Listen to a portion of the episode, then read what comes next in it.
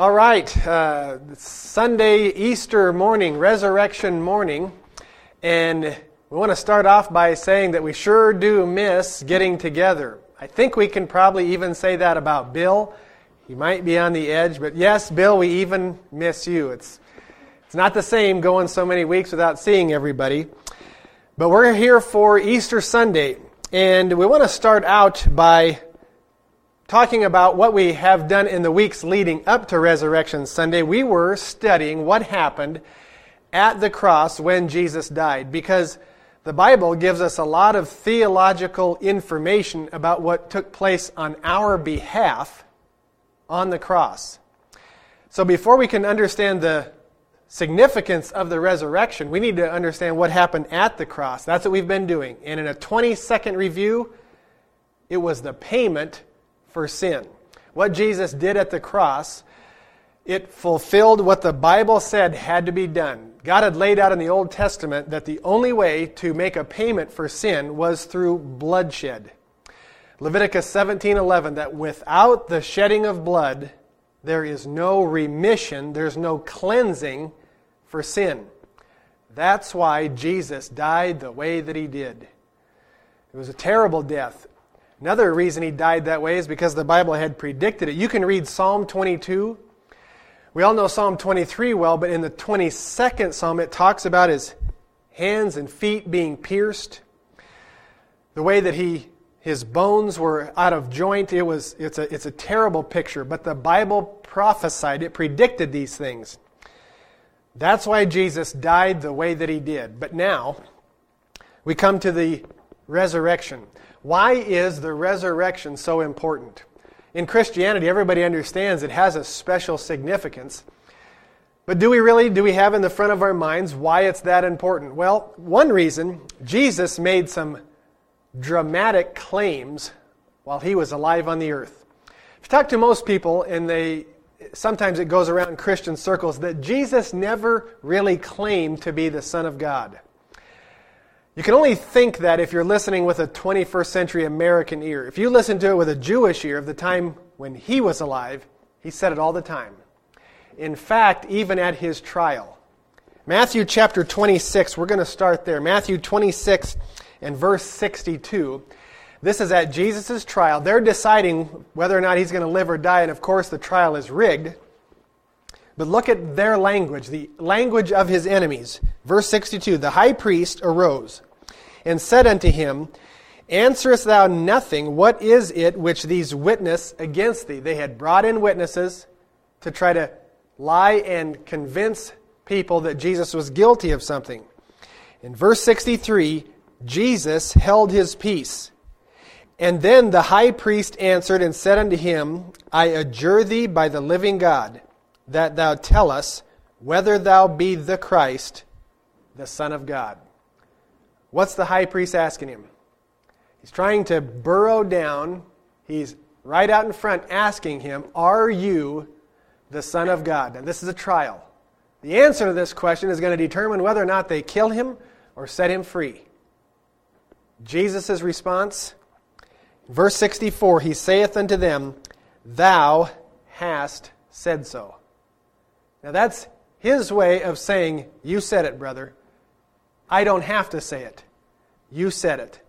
And now look at their response. If you want to know whether or not Jesus claimed to be the Son of God or not, look at what they do in verse 65. Then the high priest rent his clothes, saying, He hath spoken blasphemy. What's blasphemy mean? Making yourself out to be God. What further need have we of witnesses? Behold, now you have heard his blasphemy. The people that put him on trial clearly thought he was claiming what? To be the Son of God. Clearly. And of course, that's what Jesus was saying. So they condemn him to die for this reason. Now remember, these are his enemies. And we're going to come back to these enemies when they put him in a grave, but let's look at some of his other enemies, the Roman soldiers who put him on the cross chapter 27, look at verse 50. Matthew chapter 27, and look at verse 50. Jesus, when he had cried again with a loud voice, he yielded up the ghost. That's Old English language for that's when he died. And when he had, and excuse me, verse 51, and behold, the veil of the temple was torn in two from the top to the bottom, and the earthquake and the rocks rent. Now there's some physical things taking place here. The temple had this enormous curtain. And this tells us that as soon as he died, that sucker tore in two from the top to the bottom. And that signifies now there's access. You can get in there. The temple was where God's presence was. And no, no one was allowed in there except one high priest and once a year. When this thing tears open and God does it, God is sending the message, You can come see me. Keep in mind what just happened. His son just paid the penalty for sin. And it tells us the curtain tears in two. There's a great physical earthquake. The earth is shaking, and the rocks rent. Now look at verse 52. And the graves were opened, and many bodies of the saints which slept arose. Stephen King can't write stuff like this. The graves opened. And the next verse tells us that after he was resurrected, the bodies of many of these saints came up out of the graves. They went into Jerusalem and appeared to many. And remember, this is not happening in a random time and place. This is all tied to what event? Jesus dying on the cross, paying the penalty for sin. You have the physical part of the earth shaking, literally shaking, the rocks coming apart. You have the spiritual part of dead people coming back from the dead. They went in to the city. It wasn't just one or two people making up a story. They were the only witnesses. No, the whole city witnessed these people leaving the grave, coming into town. Look at the next verse, verse 54. Now, when the centurion, that's a Roman soldier, he's in charge of the other Roman soldiers of putting Jesus to death. When the centurion and they that were with him, watching Jesus, saw. When they saw the earthquake and those things that were done, what happened? They feared greatly, saying, Truly, this was the Son of God his enemies, those Roman soldiers, when they saw what took place with him on the cross, where there was six hours of darkness while he was hanging there, where he's asking God forgive them, they don't know what they're doing. When the temple curtain tears in two, there's a great earthquake, the graves open up. When they saw all those miracles, what did even some of his enemies conclude? Oh my goodness, we, we just killed the Son of God. You see, that's what the entire New Testament is about. Whether or not Jesus, the, supposed, the, the son of Mary and the supposed son of Joseph, was he really what he said he was? Because, see, people, if he was, well, now it's, we will listen to his teachings, the things that he commands, a lot different. All of this is determined. His trial, being put to death, whether or not he's the Son of God. But we got one more event. When he goes in that grave, and if he stays there, what's the proof that he really is the Son of God? See, all of us, if the Lord tarries and he doesn't come back, we're all going the same way. Everybody dies, they go in the grave, and they stay there. The proof that you are something different comes at the grave. And this is why Look at what Jesus' enemies do in verse 62. After he is buried. Matthew 27, verse 62. Now, the next day that followed, the day of the preparation, the chief priests and the Pharisees came together to Pilate. These are the Jewish leaders that had the fake trial that condemned him to death, and the Roman ruler, Pontius Pilate. And here's what it said, verse 63. They said, Sir, we remember that the deceiver said, while he was yet alive, after three days, I will rise again. Now, wait a minute. Time out. His enemies even remember what? That he made a promise that if you kill me, I'll be back in three days. Now, think with me. Where are his disciples at this moment in time? They're huddled in an upper room and they're scared. They think, well, my goodness, we might be next. And when the women see Jesus on resurrection morning and they go to tell the disciples, hey, he's risen from the dead, what was their response? The disciples' response was, they thought the women were telling idle tales and they believed them not.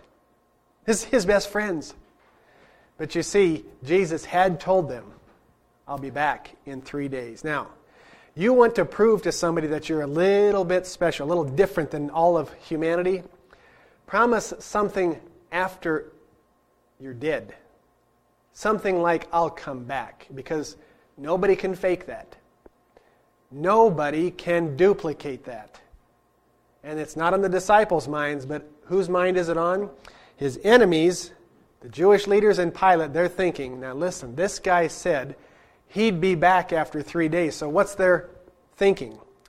They put guards at the tomb. Anybody ever heard of putting guards in a cemetery to make sure nobody gets out? It doesn't happen. Ever. They end up being the witnesses, the proof that he really did come out of there because they set their guards over that stone. They put their seal on that stone so that when the angel comes to roll away that stone resurrection morning, they don't have to take Peter, James, and John's word for it, do they? Their people are there.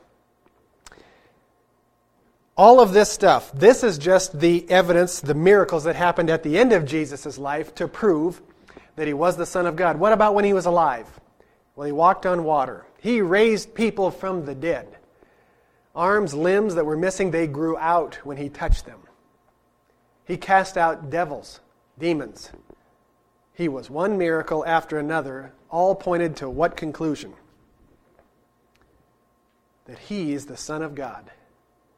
But see, this last event, this last this last miracle, the resurrection, it is by far the most important.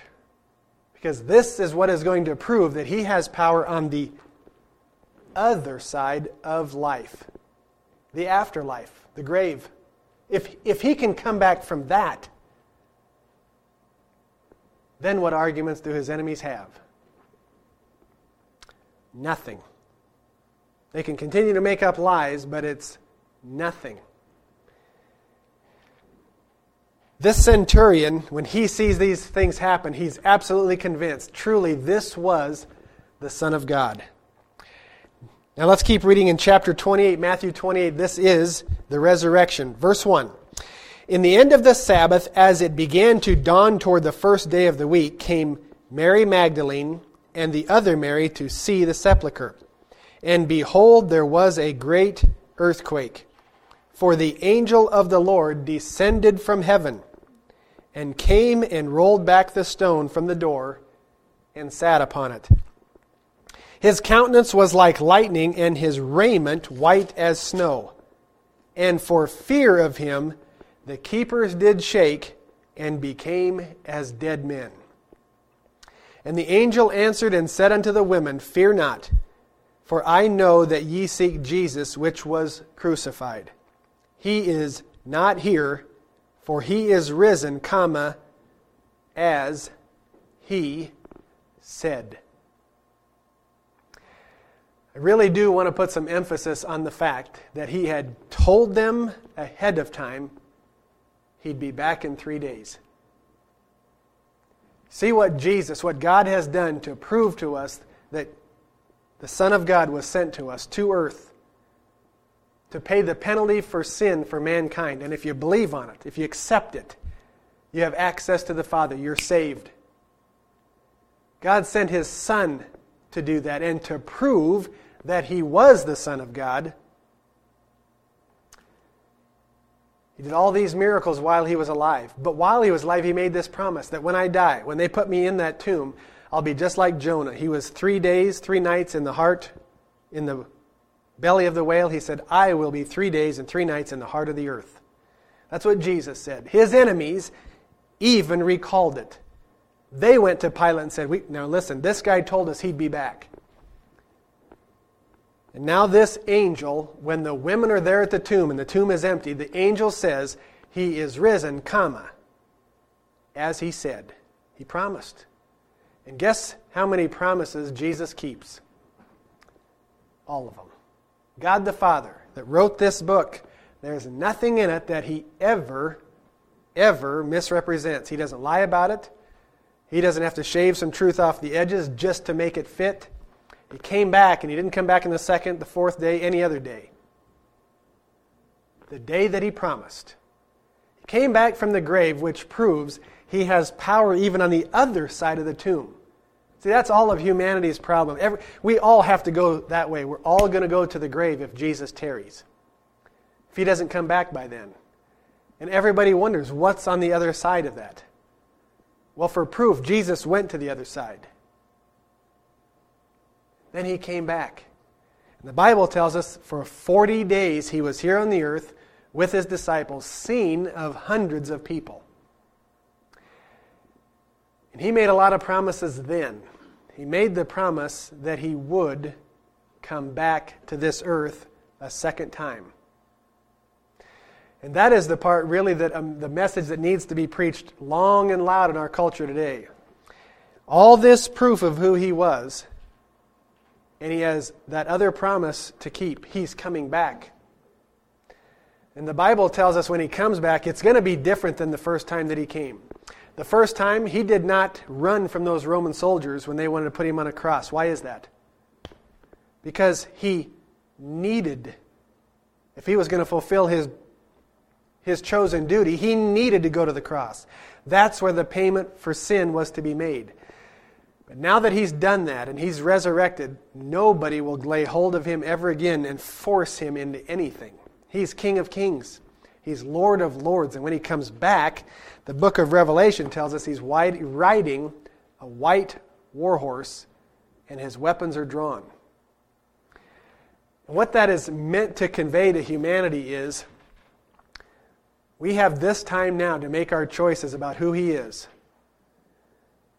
even those Roman soldiers that put him to death concluded after the resurrection and the graves were opened, oh my goodness, truly this was the Son of God.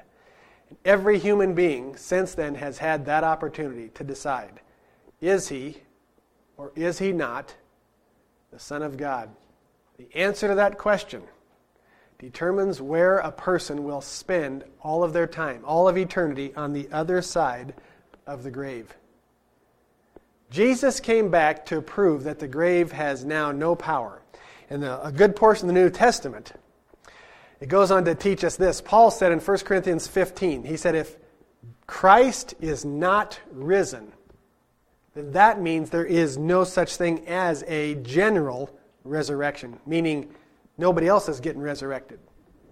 He said, But if he is resurrected, and of course, he knows the answer. He's just arguing from a theoretical point of view. If he is resurrected, then that means he's the first fruits. And in Jewish language, that means the first of many. Because he was resurrected, guess who else gets that? All of mankind that believes and trusts in him. The promise is we will be resurrected also. That's why the resurrection is so important. Paul said, if he's not resurrected, we are of most men all miserable. Of everybody on earth, that all these crazy belief systems were the worst if he didn't really resurrect. But see, we know that he did. And because of that, now the door has been thrown wide open to get to God. It's through Jesus. He proved he was the Son of God. And the resurrection proves he has power over that side. On the other side. What we do here on this earth, it really does go by quick.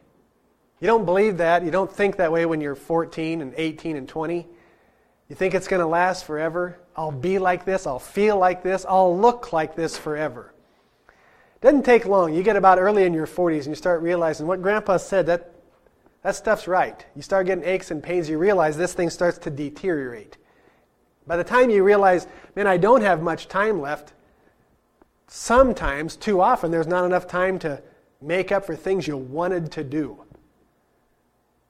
Every human being can read this at any point in their life and understand Jesus is the Son of God. He has power over death, hell, and the grave. That means that forever, forever, we can live in a glorified body with Him forever. The resurrection. It is the most important event. It's the proof of everything Jesus ever said, ever taught. It proves that he wasn't just a man. Yes, he was a man. God became man in flesh through Mary. But that's not all. He was fully God in that man, so that when he laid aside that man flesh body, he picked up something else an eternity, a resurrected body. That's the reason why some of his disciples didn't recognize him. Remember the road to Emmaus? Didn't know who he was for sure.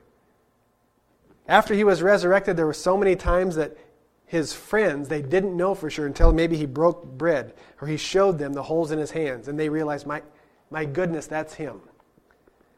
One reason is your resurrected body, it's going to be a little bit different at least, maybe a lot different.